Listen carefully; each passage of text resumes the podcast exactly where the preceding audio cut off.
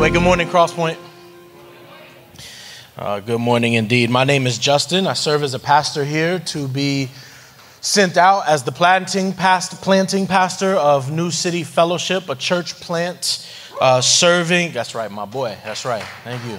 Uh, serving the uh, south central side of Orlando on the Kissimmee Orlando border, and we meet uh, every Friday night. And so I just want to, uh, if you have an open Friday and you want to come hang out with us, that invitation stands for you. Uh, if you want to talk about church planting, Crosspoint's efforts in church planting and seeing churches planted, the vision for church planting in Orlando, I'd love to have that conversation with you.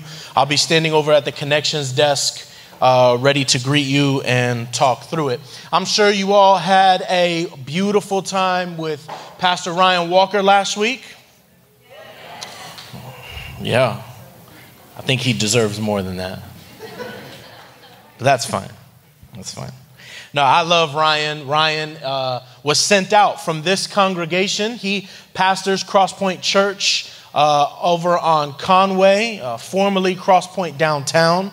And, uh, you know, he's just a wonderful brother. I love when he gets to come back home and share God's word with us. We're going to continue in our series this week, Peaks and Valleys, a series uh, exploring how we can live out our faith, encounter Jesus, experience true transformation in the highs and lows of life. It's a series that has and will continue to take on many shapes, some sermons being more thematic. Uh, which is what we experienced last week and talking about lamenting, and other sermons uh, like today, where we will look through the text and sort of see these moments in history where God's people actually encountered literal peaks and valleys and take that truth and apply it to our uh, peak or valley, if you would. And so, with that being said, are you ready to study your Bibles?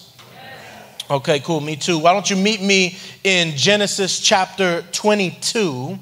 And as you get there, I'm going to take a good bit of time to frame up our time in the text. So I just want to get it out right now. We're going to be here a while. Um, but before I begin, I, I want to, I want to, a lot of you I know, uh, and you know me. Uh, others of you I don't know that well.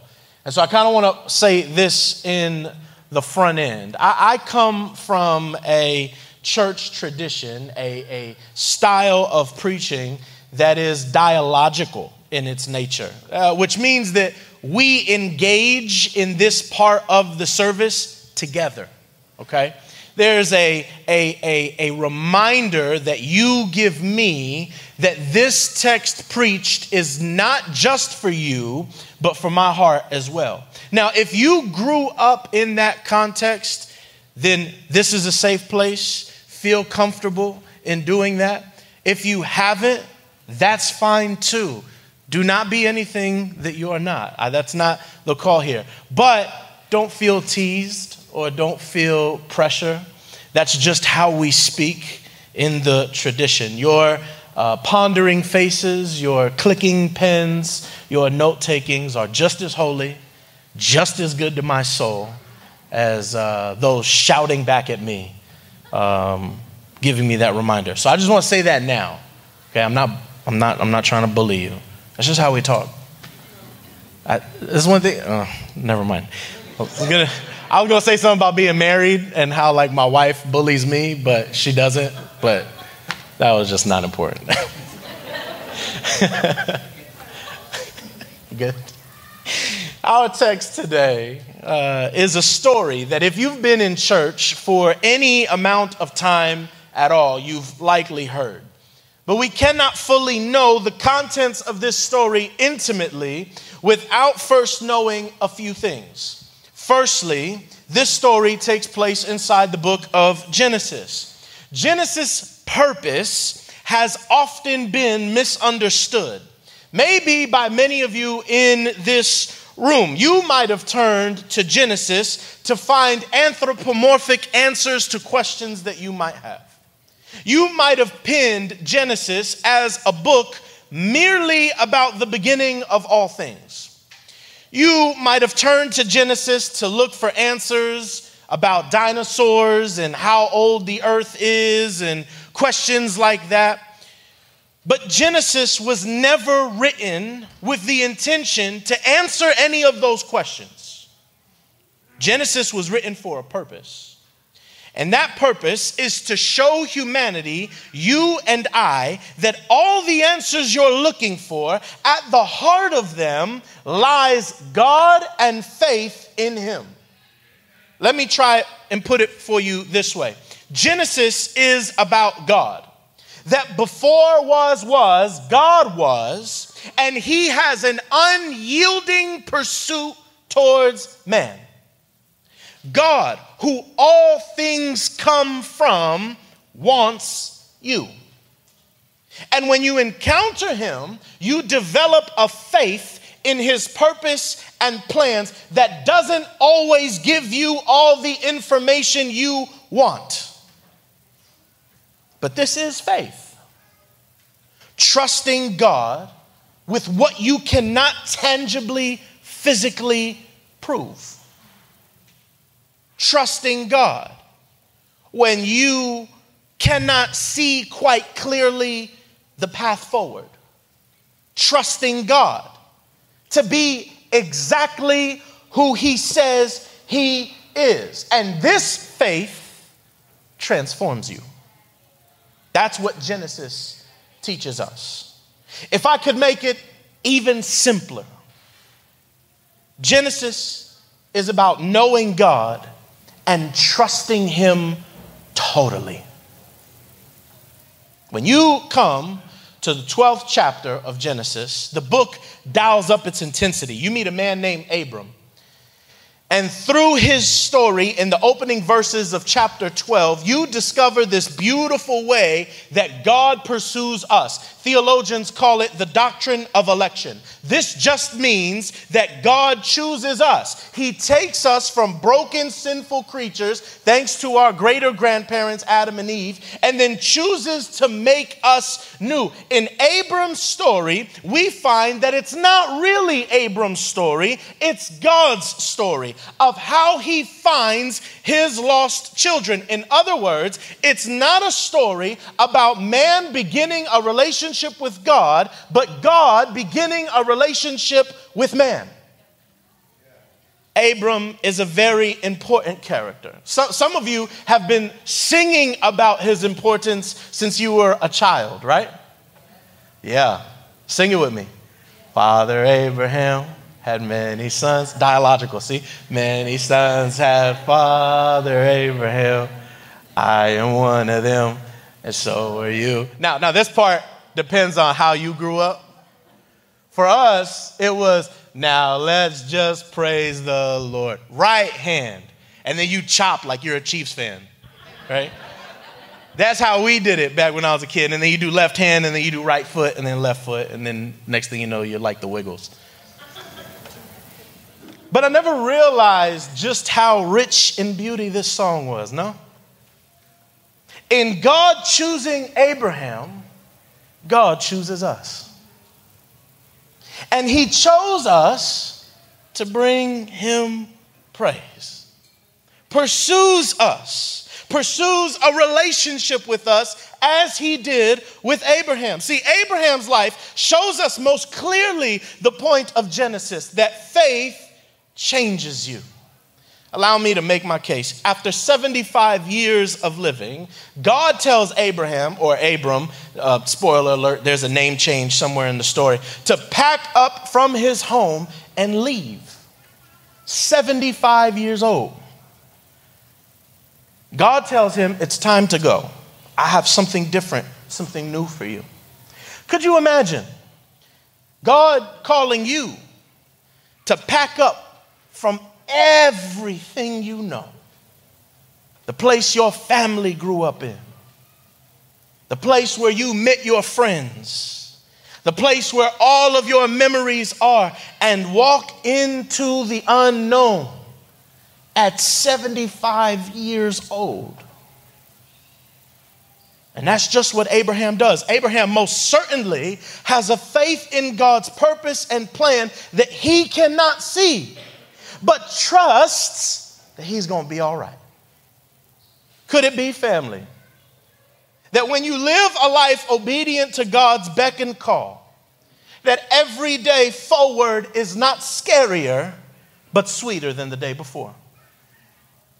I'm sure Abraham was tempted to feel that in all the obscurity he sees ahead of him meant that all the beauty of his life was behind him. But that wasn't true for him, and it's not true for us. Every day in full obedience to God is sweeter than the days before. Abraham packs up and moves and they settle. But now, Abra- now God wants Abraham to do something else. He wants him and his wife Sarah to have a baby. Now, I know that doesn't sound crazy. Like, yeah, people have babies all the time. But you have to realize that both Abraham and Sarah are physiologically past this point. Okay? But God makes a promise to them. He says, In a year, you'll have this baby. Now, now, put out of your mind modern medicine, what we know about pregnancies, all of that, but just put it out of your mind. That's not a reality at this time. Sarah, at this age, could not conceive. It's virtually impossible. And even if she were to conceive, it would, her life would be in significant danger. But obedience follows them. And over that year, they tried to conceive nonetheless. And all of the hurdles about going through that process at that age abound. You can read about it. But Sarah comes up with an idea, lost of hope. She comes up with an idea. She says, Time is running out. We're supposed to Ben have this promised baby who's supposed to be the first in a long lineage of greatness. You know what, Abraham? You can conceive with my handmaiden. So Abraham's like, Okay. And they go, and Hagar conceives a child. And it creates all kinds of trouble for everyone involved. Now, you might be thinking to yourself, I would never. You're probably looking at your spouse like that was a test, homeboy. you ain't, you ain't jumping in nothing else but these. But, church, if we're being honest, we do this. We do, we do this every single day. We take the calling of God, the prompting of God to trust Him, to follow Him, to be obedient to Him. We take the promises of God and we do it in our own way as if God needs our help. We make the promises come true. We see what God calls us to do, the actions He calls us to, to, to take, and we think we're pleasing Him by modifying it or making it more palatable or changing up the details and keeping our subjective core. But we're not. We're not trusting. We're not obeying. We want the promise more than we want the process. But it's the process where God changes us, where God meets with us. It's in the wrestle with impossibility, the wrestle with knowing what God has said and surrendering your ideas about how that should go, where deep transformation, deep sanctification takes place. And let this show you, family, that God does not need our help in accomplishing his plans. We must learn to trust Him totally.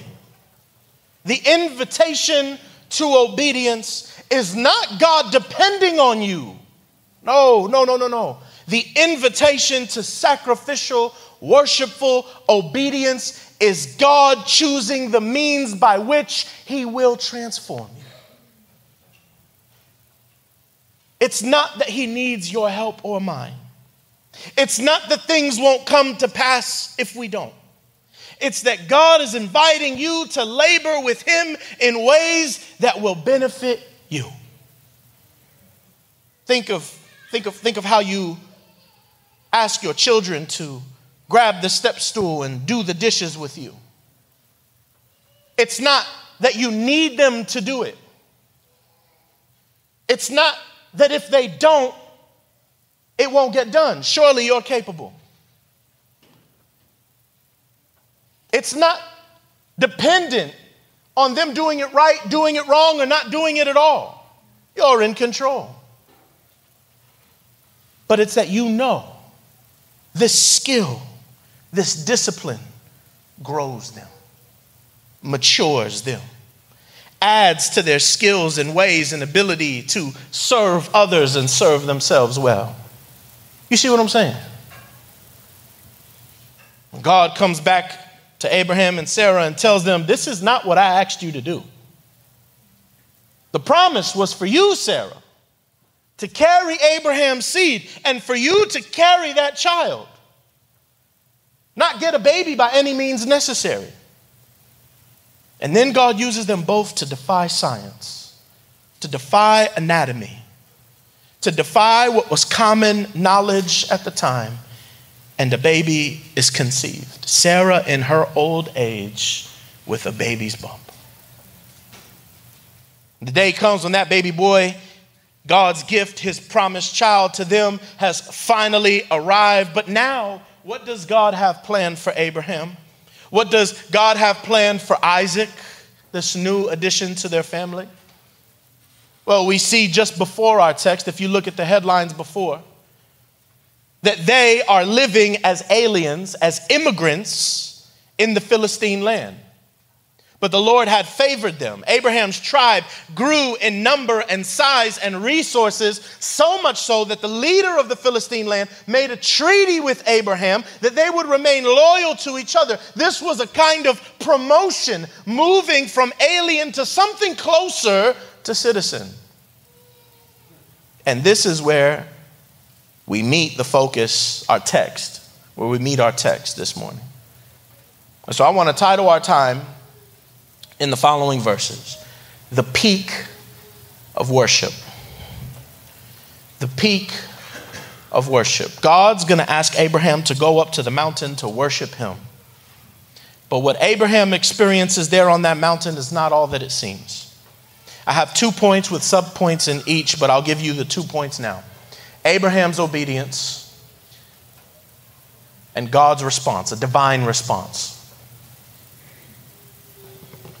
It is my hope that we would see that the peaks of life are not always great and glorious in ways that we expect them to be. Sometimes peaks can be a place where the divine testing of your faith take place, which lead you to a deeper worship of God. If you are able, could you stand with me for the reading of God's word? And then would you pray for me as I pray for you? As together we hear what thus saith the Lord. Genesis 22, starting in verse 1. After these things, God tested Abraham and said to him, Abraham. And he said, Here I am. He said, Take your son, your only son Isaac, whom you love, and go to the land of Moriah, and offer him there as a burnt offering on one of the mountains of which I shall tell you. So Abraham rose early in the morning, saddled his donkey, and took two of his young men with him and his son Isaac. And he cut the wood for the burnt offering and arose and went to the place of which God had told him. On the third day, Abraham lifted up his eyes and saw the place from afar. Then Abraham said to his young men, Stay here with the donkey. I and the boy will go over there and worship and come again to you. And Abraham took the wood of the burnt offering and laid it on Isaac his son. And he took in his hand the fire and the knife. So they both, so, so they went, both of them together. And Isaac said to his father, My father. And he said, Here I am, my son. He said, Behold the fire and the wood, but where is the lamb for a burnt offering? Abraham said, God will provide for himself the lamb for a burnt offering, my son. So both of them went together. When they came to the place of which God had told him, Abraham built the altar there and laid the wood in order and bound Isaac his son and laid him on the altar on top of the wood. Then Abraham reached out his hand, took the knife to slaughter his son, but the angel of the Lord called to him from heaven and said, Abraham, Abraham. And he said, Here I am. He said, Do not lay your hand on the boy or do anything to him, for now I know that you fear God, seeing you have not withheld your son, your only son, from me. And Abraham lifted up his eyes and looked, and behold, behind him was a ram caught in a thicket by his horns. And Abraham went and took the ram and offered it up as a burnt offering instead of his son. This is God's word. Would you pray with me?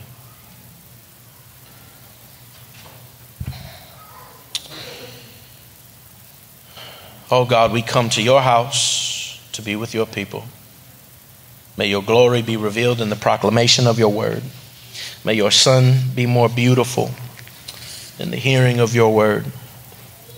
May your bride, we the church, be edified in the digestion of your word. Father, would you gift me as the preacher with clarity of speech and thought, and would you gift the congregation with attentiveness and grace for my errors? In Christ Jesus' name, amen. You may be seated.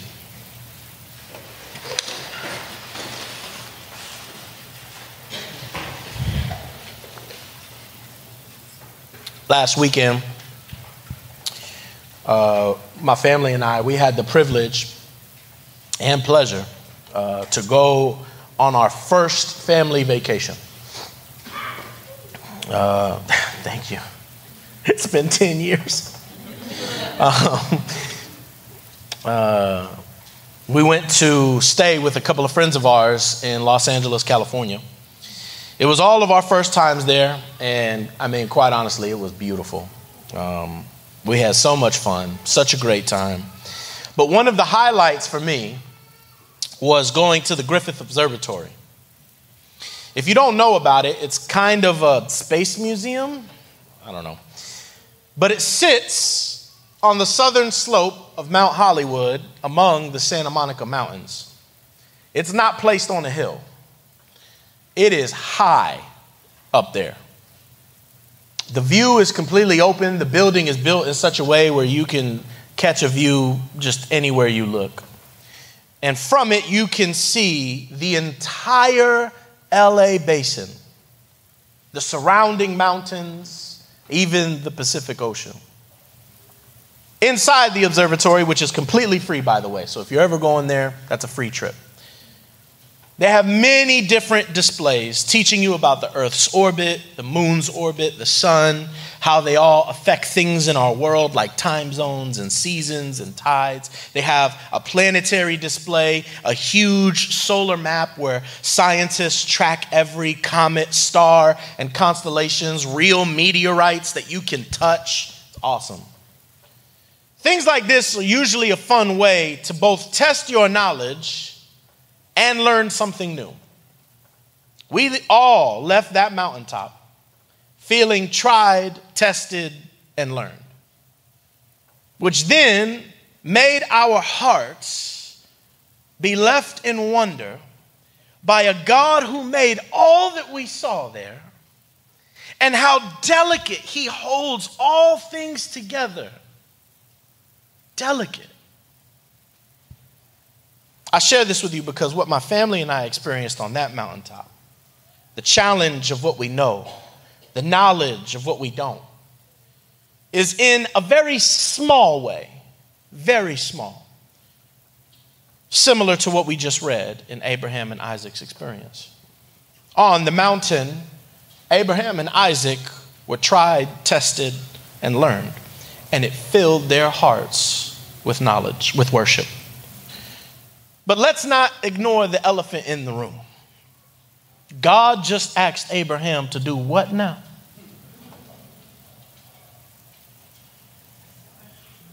This is not about worship. This is a horror story. That's what you might think. But it's in verse 1. In those opening words, as we read, we see God comfort us with an embrace and a kiss like a father does his child when they're scared by what they see. Look at verse 1. He says, After these things, that, that's everything I mentioned before. That's the moving, that's the Hagar debacle, entanglement. Uh, that's about the treaty with the Philistines. But, but here it is. Here's, here's the affection God tested Abraham. How scary, how painful it would be to read the rest of this chapter for the first time without any knowledge that everything was just a test. Once we acknowledge God in the room, all things become less scary to us. These three words provide not just the affection of God to let us know that everything's going to be okay, but the knowledge of God to know that our faith in Him grows by Him testing us. I know that's not your neatly tied up church message. I know you might be thinking, oh, well, just this is the Old Testament. Doesn't Jesus fulfill all of that so we won't be tested anymore? Well, friend, we'll talk about Jesus in just a second, but the other part of that answer is no. Jesus tested the disciples all the time. Most severely, he tested them with his death. Did you not read the gospel? They abandoned him because they thought he really died.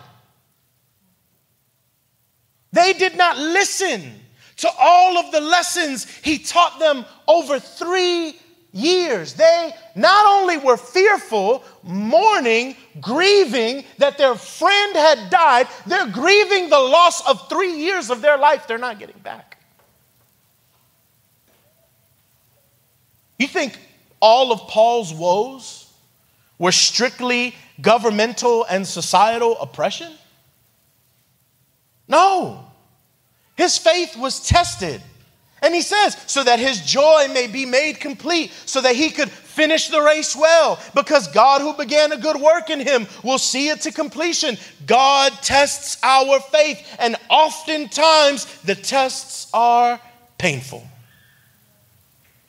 In those tests, our faith in Him is stretched and it grows. In God's call to Abraham in verse 2 take your son, your only son, Isaac, whom you love, and offer him up on the mountain. In this, Abraham's test would Abraham's faith would be tested and subsequently stretched to the utter limit.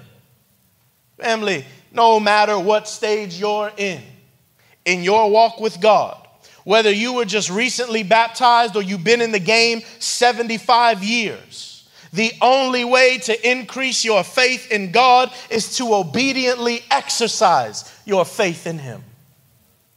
Trust God with all you can, and you'll find that He will give you much more than you ever expected.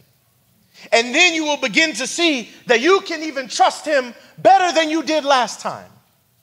Notice, that Abraham's greatest faith test came after previous tests and previous blessings. His faith was tested when he was called to move and he passed that test. There was a spiritual elevation there. He was tested to trust God when he asked he and Sarah to conceive a child and he was blessed with a promised child, a miracle baby. He was blessed with, that, uh, with the promise that he would be the father of a great nation, that the Messiah himself would come from his lineage.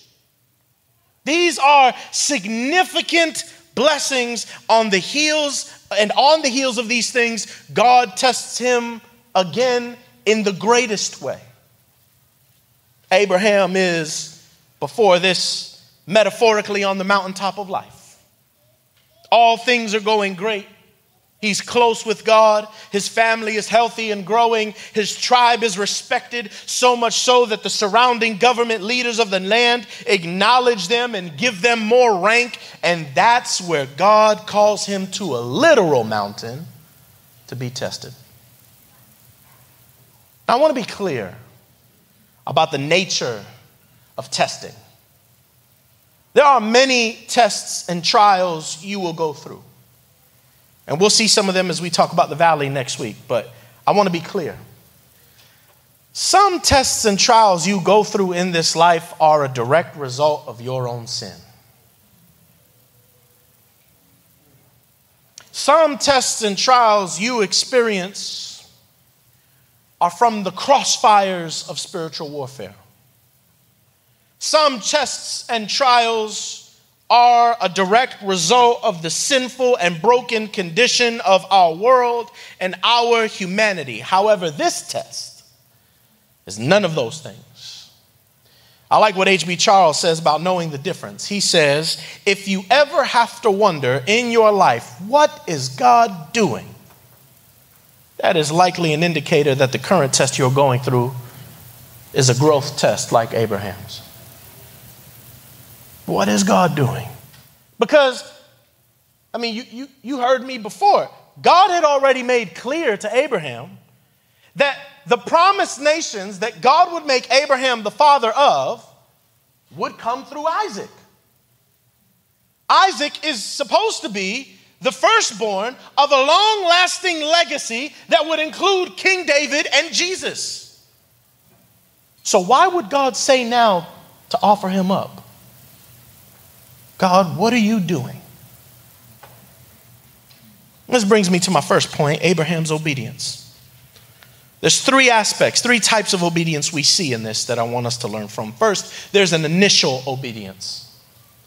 It's almost shocking how the text moves us from the contents of this difficult test to Abraham's response. Look at verse 3. So Abraham rose early in the morning, saddled his donkey, took two of his young men with him, his son Isaac. He cut the wood for the burnt offering and went to the place that God had told him to go. So Abraham wakes up early in the morning and prepares just as God told him to. But notice, he's not unfazed. Sorrow and grief have indeed clouded his mind. What Abraham does here and the order in which he does it doesn't make any sense. I like what Gordon Wenham points out in his commentary. He says, to first saddle the donkey before cutting the wood is illogical. It's in this small detail that we can see this man of great discipline, this great leader of this great tribe, this renowned man of the land is losing it a bit. He's dried himself before taking a shower. He's ironed his clothes before washing them. He's rinsed his mouth before brushing his teeth. What he has to do on that mountaintop has certainly altered his mind. He goes with Isaac and two other servants on a three day journey for where they need to go. And just before they get there, in verse 5, he tells the servants, Wait here, the boy and I are going to go worship and then come back. Now, Abraham could have told this to his servants so as to not frighten them, right? Because he certainly didn't tell Sarah what was going to happen, which is probably wise. But that's not what I think happened here. I'm, I'm, I'm going to give you me. This is, this is me. I've learned that when my fear when my anxiety, when my worry has overcome my ability to trust God, I just need a little time to calm down. Not get answers. Calm down. See, it's as if on this three day journey, Abraham has settled himself a little bit. It's as if an increase of faith has replaced the great sorrow. In other words, he tells the two servants, I don't know how. I'm not even, I don't even know for sure, but I'm gonna do what I'm supposed to do, and me and the boy are coming back to you. I don't get it, it doesn't make sense, but that's what's gonna happen. Family, what you need to settle your anxiousness what you need to settle your worry, What you need to settle your grief is not clearer knowledge of the situation. It's not clarity on the way forward. It's trust that God will come through for you. It's a trust that no matter what happens, God's gonna do what He said He's gonna do. You're not hearing me.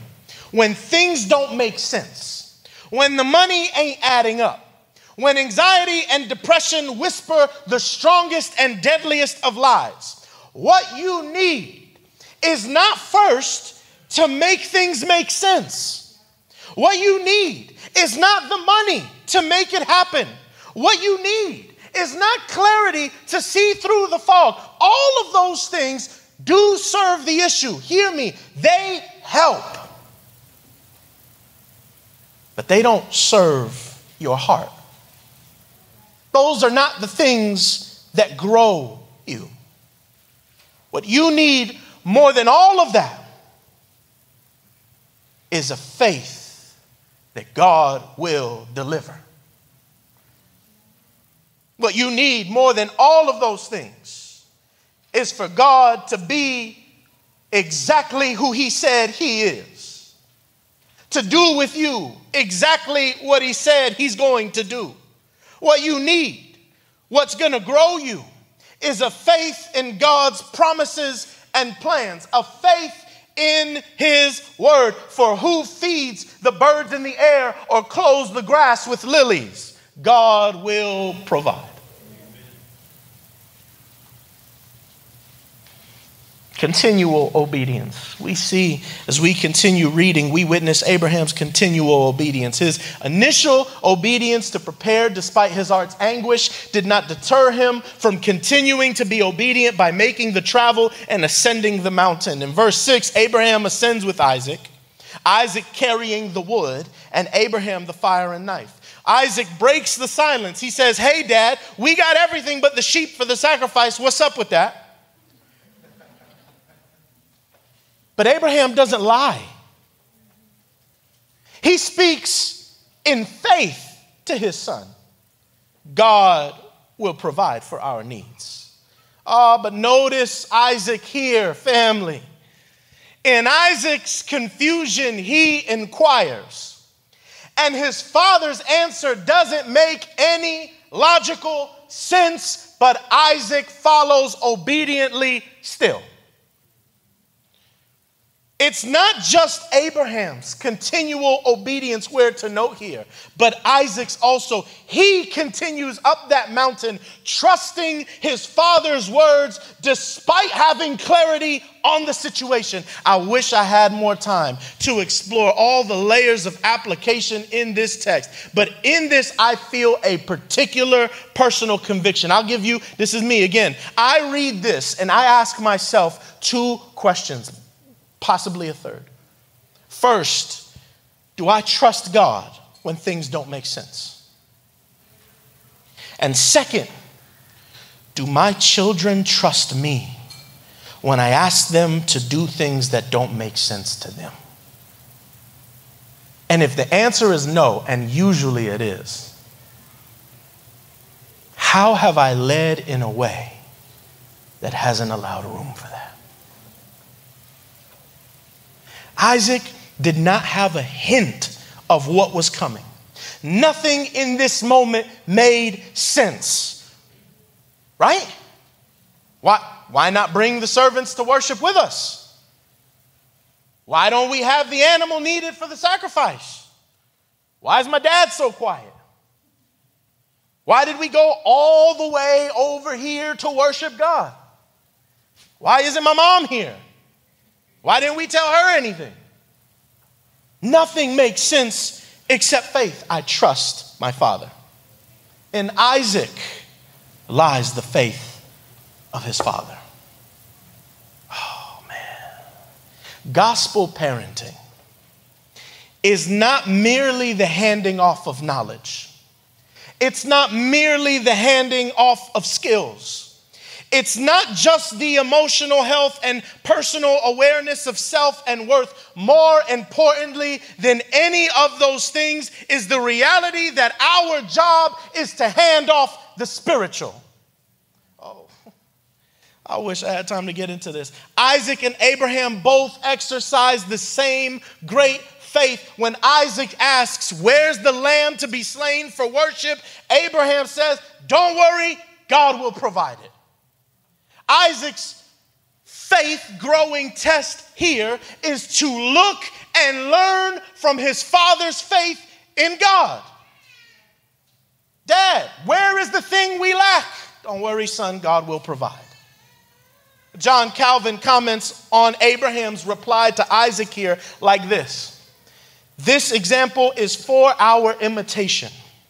In such moments, the only remedy is to leave the event to God in order that He may open a way for us when there is none. We pay Him the highest honor when in affairs of perplexity we nevertheless entirely acquiesce to His providence. That's a mean quote.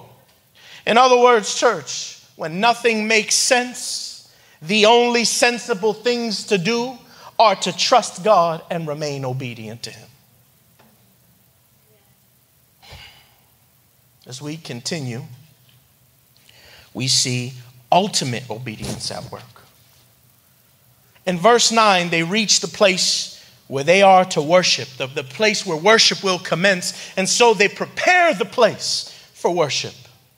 Adam, uh, Abraham creates the altar. He, he lays the wood down in a specific order and the way that it should go. And then he binds his son, hands and foot to the altar. You have to realize the small details in this story. Abraham is old, he is 95 at this moment.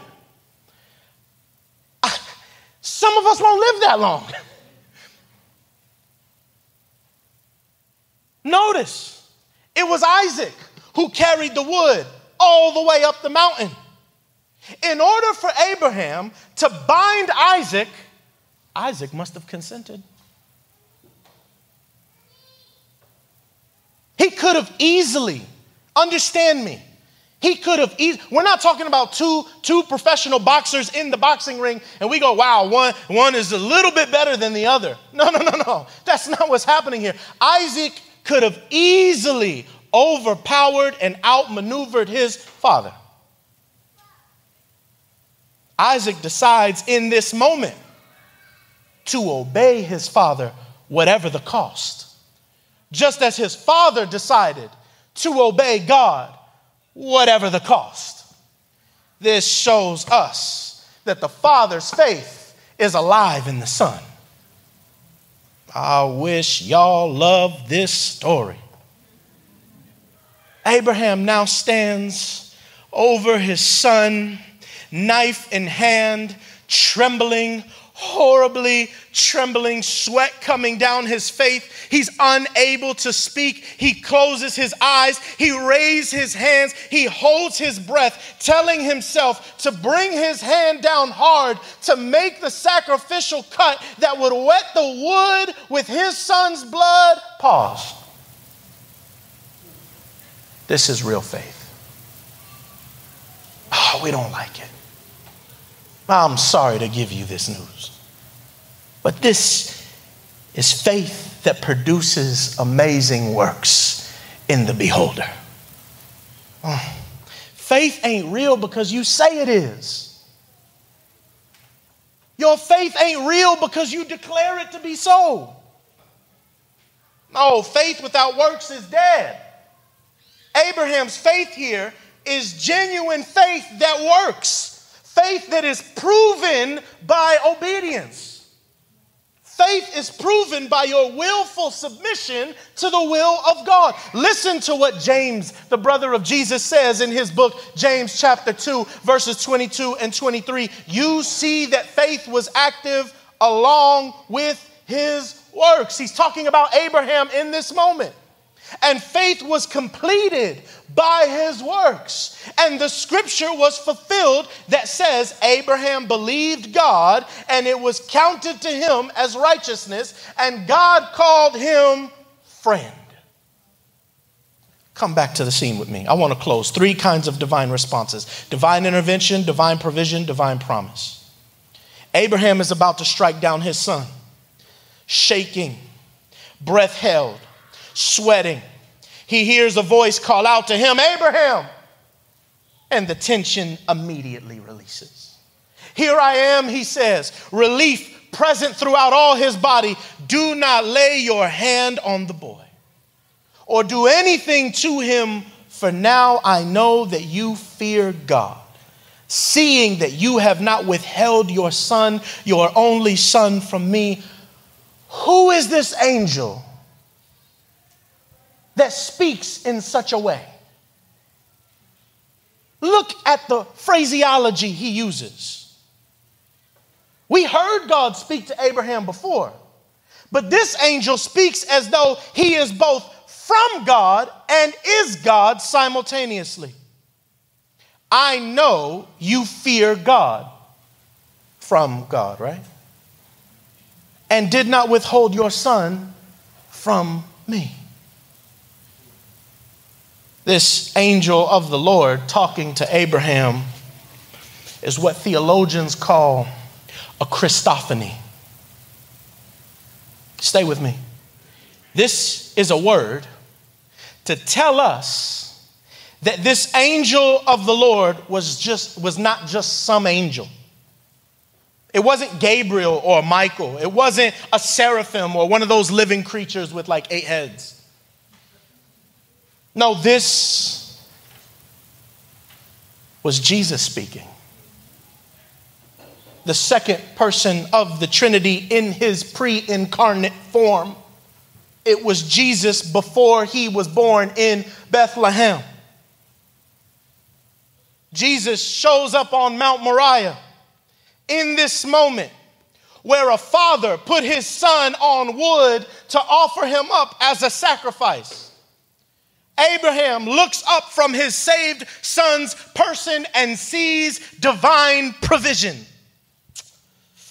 Abraham is given a lamb to be slain instead of his son. Oh, I'll help you out. What did Abraham tell the young servants in verse 5?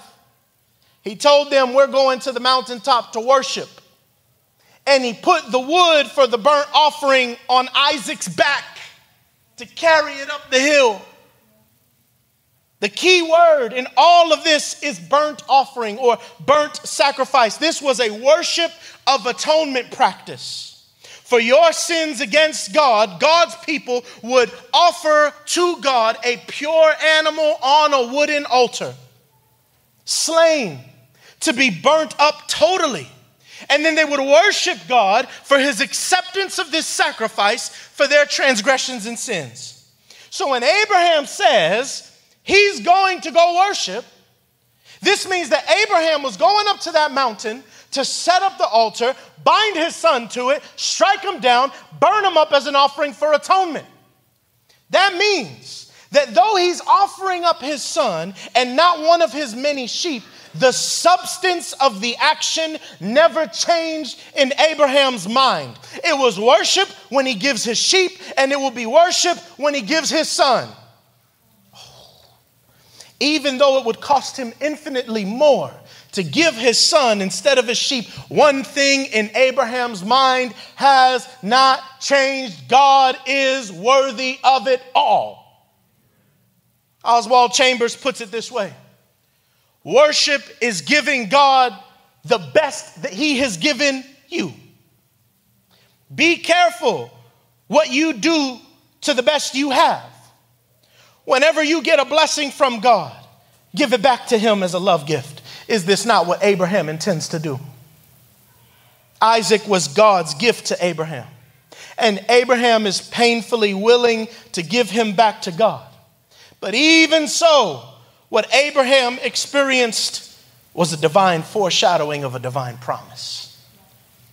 Just as Abraham orders Isaac to carry that wood up the mountain, so did Jesus take a wood up a hill at his father's request. Just as Abraham laid his son on the wood, so would God lay his son on the wood. But thankfully, there was no ram for God. No, no, no, no, don't get caught up there. That's not the point of the text. The point of the text is stated in verse 12. God never wanted to make Abraham kill Isaac. There was always going to be a ram provided. God does not change his mind based on your decisions. That was always going to happen. The point of the text, the point for Abraham was the rejection, was the reflection, sorry, on the object of his affections, the object of his worship. God didn't want Isaac's life, he wanted Abraham's heart. Abraham learned on that mountain that the gifts God gives can't get in the way of our relationship with Him.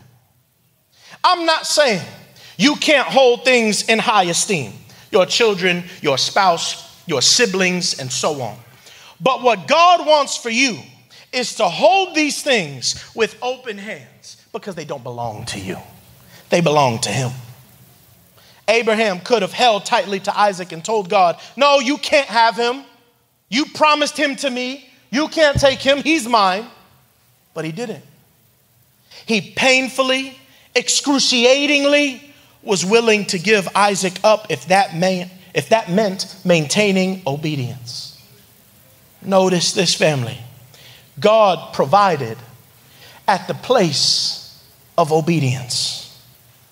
Without going to the mountain, Abraham would have never saw the ram. And without the testing of his faith, of his faith, fixating the object of his affections, he would only ever, ever able to have seen the ram. Stay with me. The narrator of the story tells us in verse 13 to behold, not see behold. Behold is a worship term. It's a word we use to address our affection and attention. The narrator of this story says that Abraham lifted his head and behold, marvel, take in, find awe in the ram provided. Many, many, many years later, there was another narrator he was called the voice crying in the wilderness. And the incarnate Christ, God wrapped in human flesh, came to him. And when he did, he declared to his hearers a similar thing. He said, Behold, the Lamb of God who takes away the sins of the world. I want to tell you, family, that the peak of worship is where provision meets obedience. Surely God provides for all your needs, just as He did Adam in the garden, just as He did Noah on that boat, just as He did Abraham on that mountain, just as He did Joseph in Egypt, just as He did Moses before that sea, just as He did Israel in the wilderness, and on and on and on, we see examples of God providing for His people, and alone, that alone reiterates His worthiness to be praised. But there is one place of significance more than any of those, and it wasn't on a mountain but on a hill, where Jesus was obedient to the point of death, even death on a cross. It was there where the lamb was slain for you and I. It was there where the ultimate sacrifice was made on our behalf. So now we don't see him, we behold him. Behold the ram provided for us, and we worship he who is worthy, worthy of our obedience, worthy of all our Isaacs. Since he provided the cross, salvation is ours, redemption is ours. Faith is ours. And when that faith is tested, either in the valley or on the mountain, we can say, Worthy is the Lamb who is slain. Worthy is the King who conquered the grave. Worthy is Christ. Stand with me and worship.